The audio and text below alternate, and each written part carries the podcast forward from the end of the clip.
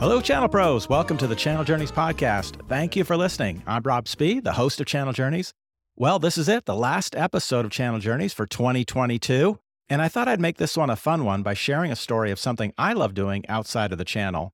I've told two other sailing stories. There was episode 60, A Sailing Journey Through COVID, and episode 75, Sailing the Bermuda High. For this episode, number 105, I'm going to tell you about a sailing adventure I went on this past October with three buddies of mine we chartered a 40 foot catamaran for a seven day exploration of the U.S. and Spanish Virgin Islands. Before we get into that story, I want to give a huge thanks and shout out to Allbound, who have been the sponsor of Channel Journeys all year long. If you are setting up a new partner portal or swapping an old one, you need to check them out. Allbound is the maker of a world leading partner portal that many vendors rely on to manage their diverse partner ecosystems. With Allbound, you can manage your dealers and master agents, your VARs and distributors, your alliance partners, and even your system integrators. Allbound is fast and easy to set up, and their user interface makes it really easy on partners to collaborate with you on co selling and co marketing as they're ramping up on things like training and certifications. So be sure to check them out at allbound.com. Okay, grab your eggnog or your coffee and eggnog, that's my favorite, and get ready for my Christmas special Caribbean catamaran cruising. Let's go. Before I fell in love with blue water sailing, I fell in love with my wife, which led to our first sailing trip together. We spent 10 days sailing the British Virgin Islands on our honeymoon on a 35 foot monohull sailboat, along with her brother and his girlfriend. We got to know all the favorite stops in the BVI the caves on Norman Island, the baths, the bitter end on Virgin Gorda, so many great stops. And of course, everyone's favorite, the Soggy Dollar Bar on Jost Van Dyke, home of the famous painkiller. I've made a lot of trips back to the BVI, and in fact, I'm going back again with my family this April. If you've never been sailing in the BVI, I highly recommend it. Even if you have to hire a captain, it's so worth it. Or better yet, sign up for a sailing class in the BVI. We've always chartered monohulls, but this time I decided to book a catamaran, knowing that my wife would love the comfort and the fact that the boat doesn't heel over like a monohull, something that she's never liked. I love it. I was feeling pretty confident that I could manage sailing a 40 foot catamaran, but my wife wasn't so sure. So one day she threw out a suggestion. She goes, Hey, Rob, why don't you go sailing on a catamaran with some of your buddies just to make sure you know what you're doing? Well, not being one to argue, I, of course, immediately started calling friends and lined up a crew for a fall sailing adventure. Now, while October is still hurricane season, that was the only time we could all sail, and we figured we could always postpone the trip if we saw a hurricane in the forecast, right? So I book a 40 foot cat from Caribbean Yacht Charters in St. Thomas in the U.S. Virgin Islands. I picked the USVI because it's a lot easier to get to, and I've always wanted to explore the U.S. islands as well as the Spanish Virgins, which are a group of islands stretching west over to Puerto Rico. I spend months reading the cruising guides to plot our course, pick out the best anchorages, with excitement building the closer we get. My crew consists of a sailing buddy, Ed, who I met on the sailing journey through COVID, where we sailed from St. Thomas to Newport, Rhode Island. He owns his own software company, loves sailing and fishing, and, and we've always stayed in touch ever since that sail.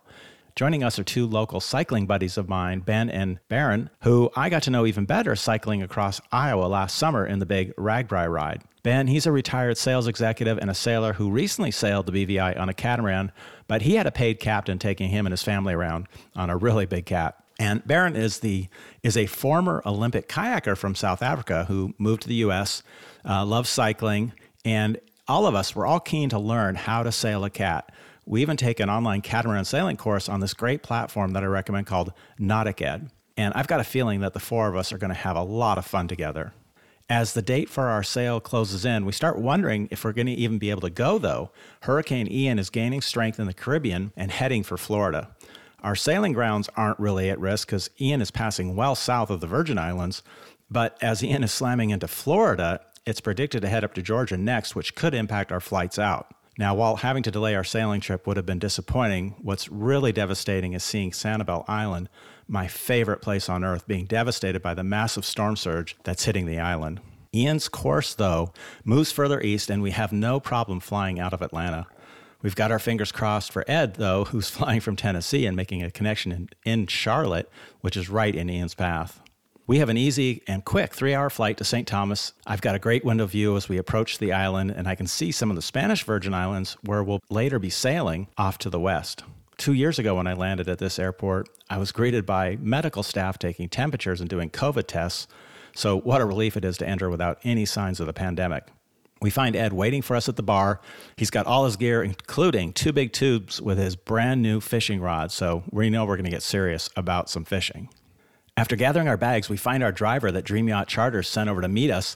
They make it super easy to get to the base where we check in, have our first round of painkillers, and walk out on the dock to meet our home for the week. She's a beautiful 40 foot Fountaine Pajot named Quadra Jeepy. We pick our own cabins and we stow our gear, and then next, Baron and I are going to head to the store for provisioning. And this is the really fun part where you get a load up on all the necessities and learn that rum is actually cheaper than bottled water in the Caribbean.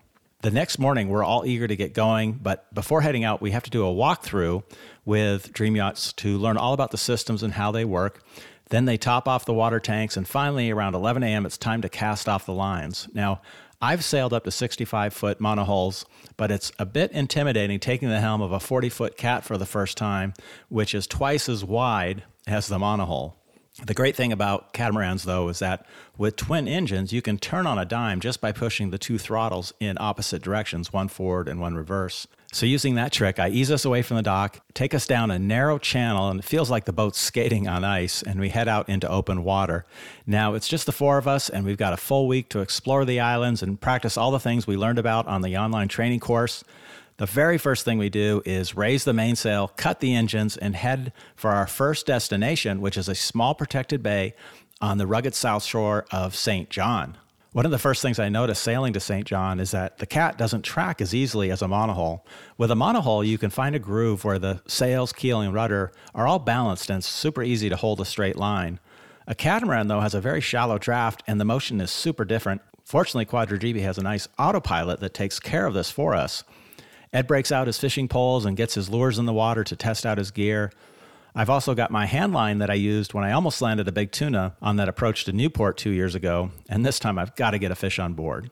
Lameshur Bay, where we're headed, is completely empty of boats as we approach to grab a mooring ball, something that we'll enjoy all week. No crowds. Apparently, there aren't many people brave enough or maybe stupid enough to come sailing during the hurricane season. We're successful in our first attempt at picking up the mooring using all those tips we learned online. And we're all quickly in the water, snorkeling around the bay, still letting the reality of where we're at really soak in. While flying down, I sat next to a couple from California who have a house on St. Thomas.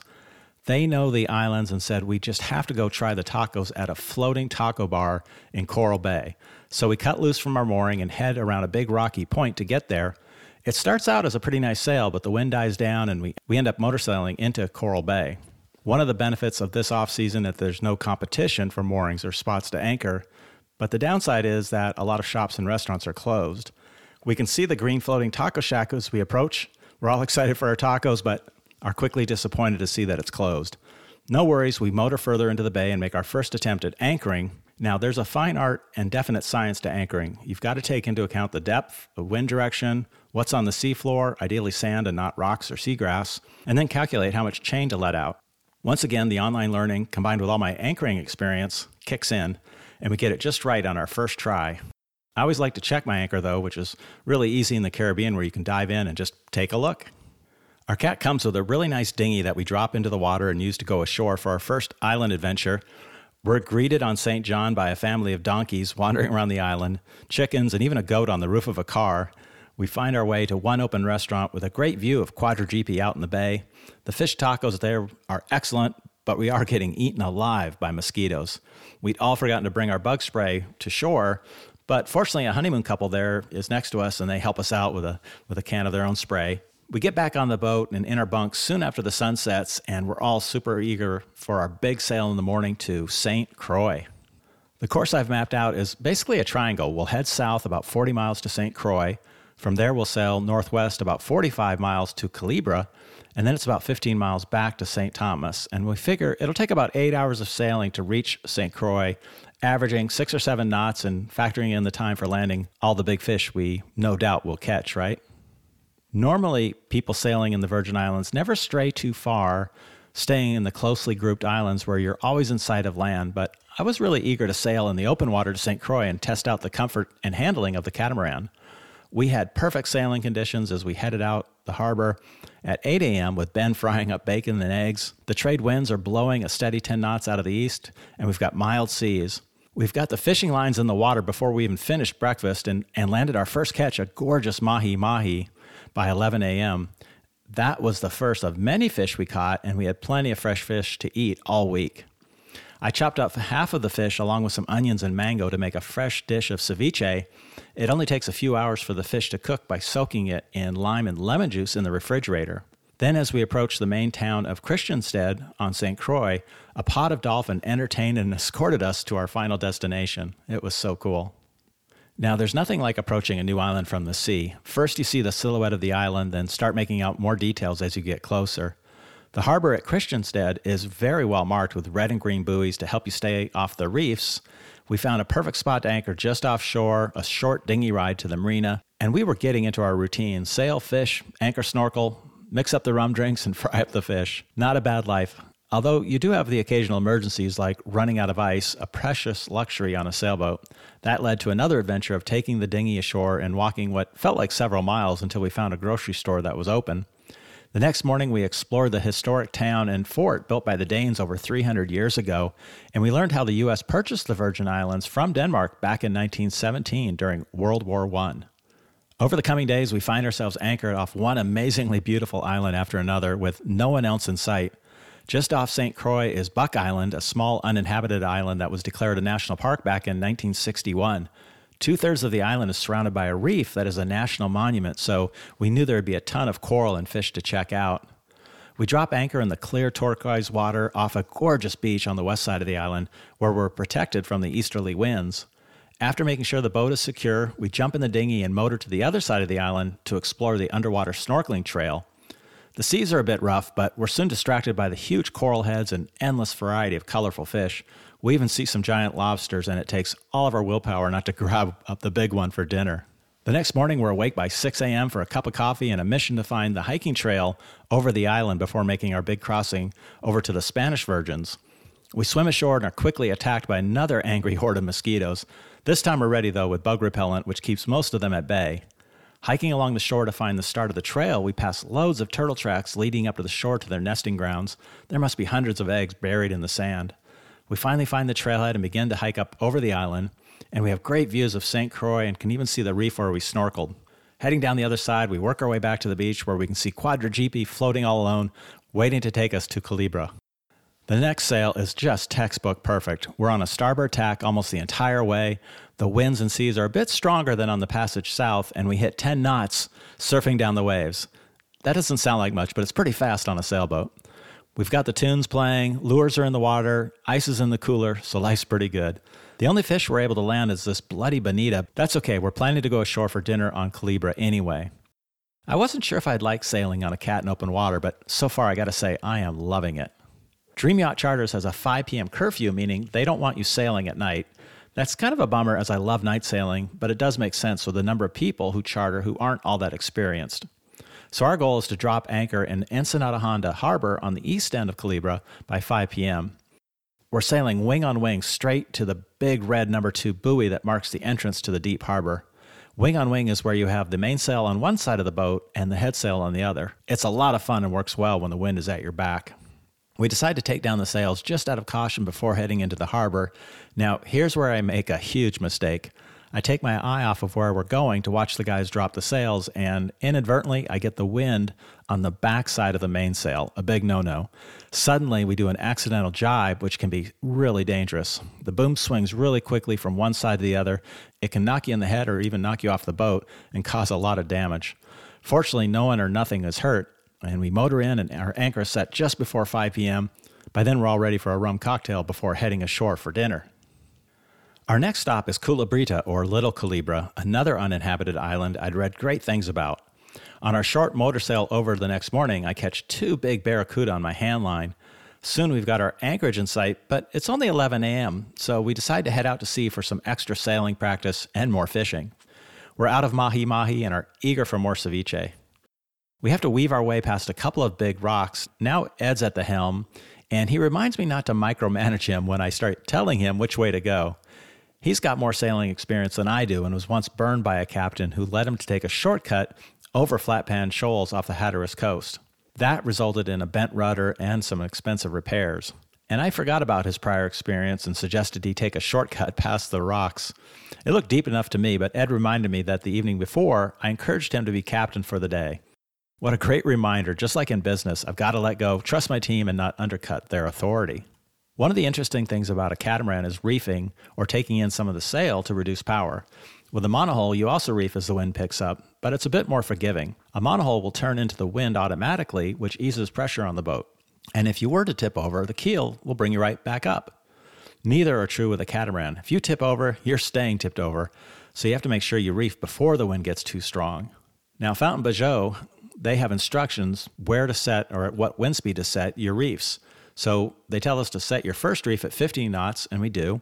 Then the wind picks up to 18 knots, and we set the second reef. Now we've been out about an hour and we haven't caught any fish and decide to turn around and head back.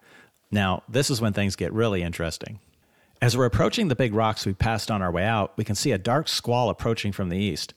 Ben and I spotted a waterspout even coming our way. We could see its swirling winds over the water toward, coming towards our boat. The squall hits us with strong winds and rain pelting us sideways. At the very same time, we hear one of the fishing reels start spinning, and Ben yells, Fish on! Oh man, what timing.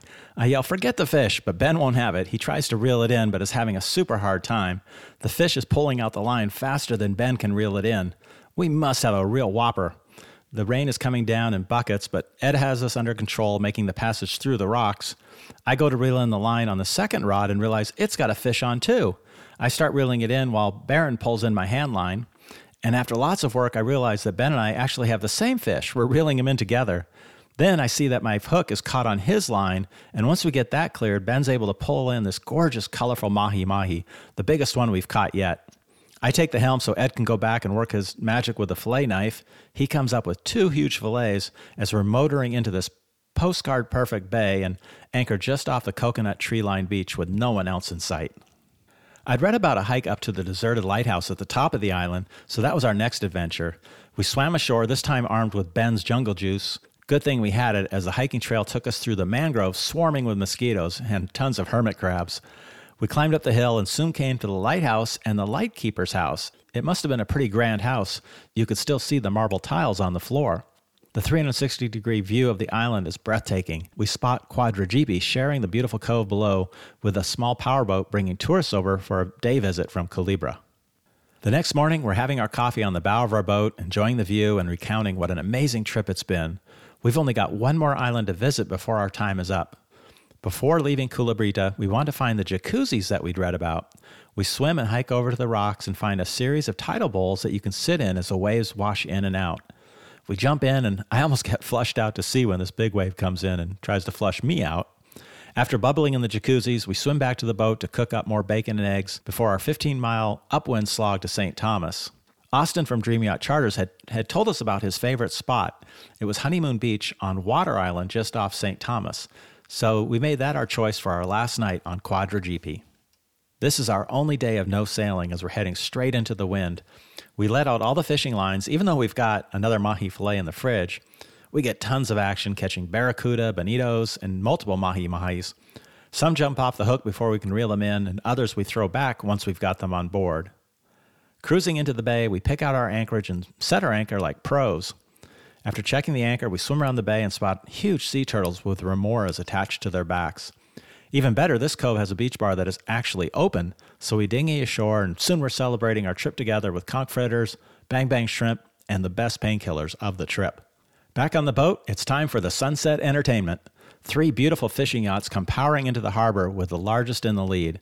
At first, the captain looks like he knows exactly what he's doing, but soon we realize he's not the pro we expected. Rather than anchoring, he backs up, weaving in reverse through all the boats in the harbor. Then he tries to set his anchor facing the wrong direction with his stern to the wind, making the family on a large cat next to him very nervous. It must have taken 45 minutes for all three boats to get anchored. With the show over, Ed grilled the last of our fish. I cooked up some rice and beans. Ben made a huge salad while Baron mixed the drinks. What a team. The next morning, our last day, we squeeze in one last swim before weighing anchor and heading back to Compass Point Marina to return our beloved Quadra Jeepy. We motor through the narrow channel as closer friends with better tans and a lot more confidence in our newfound sailing skills.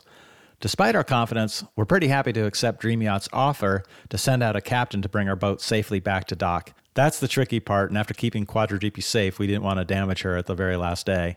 All too soon, we're out on our flights, headed back home, all thinking the same thing. We can't wait to do this again. There you go. That's the story of my latest sailing adventure. I hope you enjoyed this end of year fun. I'm headed back to the BVI this spring for the cat sailing with my family, and I just booked another sailing adventure with Ed, Ben, and Baron. This October, we're going to new sailing grounds, the Grenadines. Adventure awaits.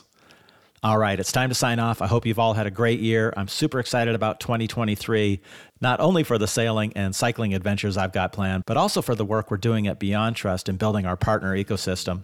And I've got a lot of great guests to interview. You're going to love my next podcast. I'm speaking with the global channel icon, Jay McBain.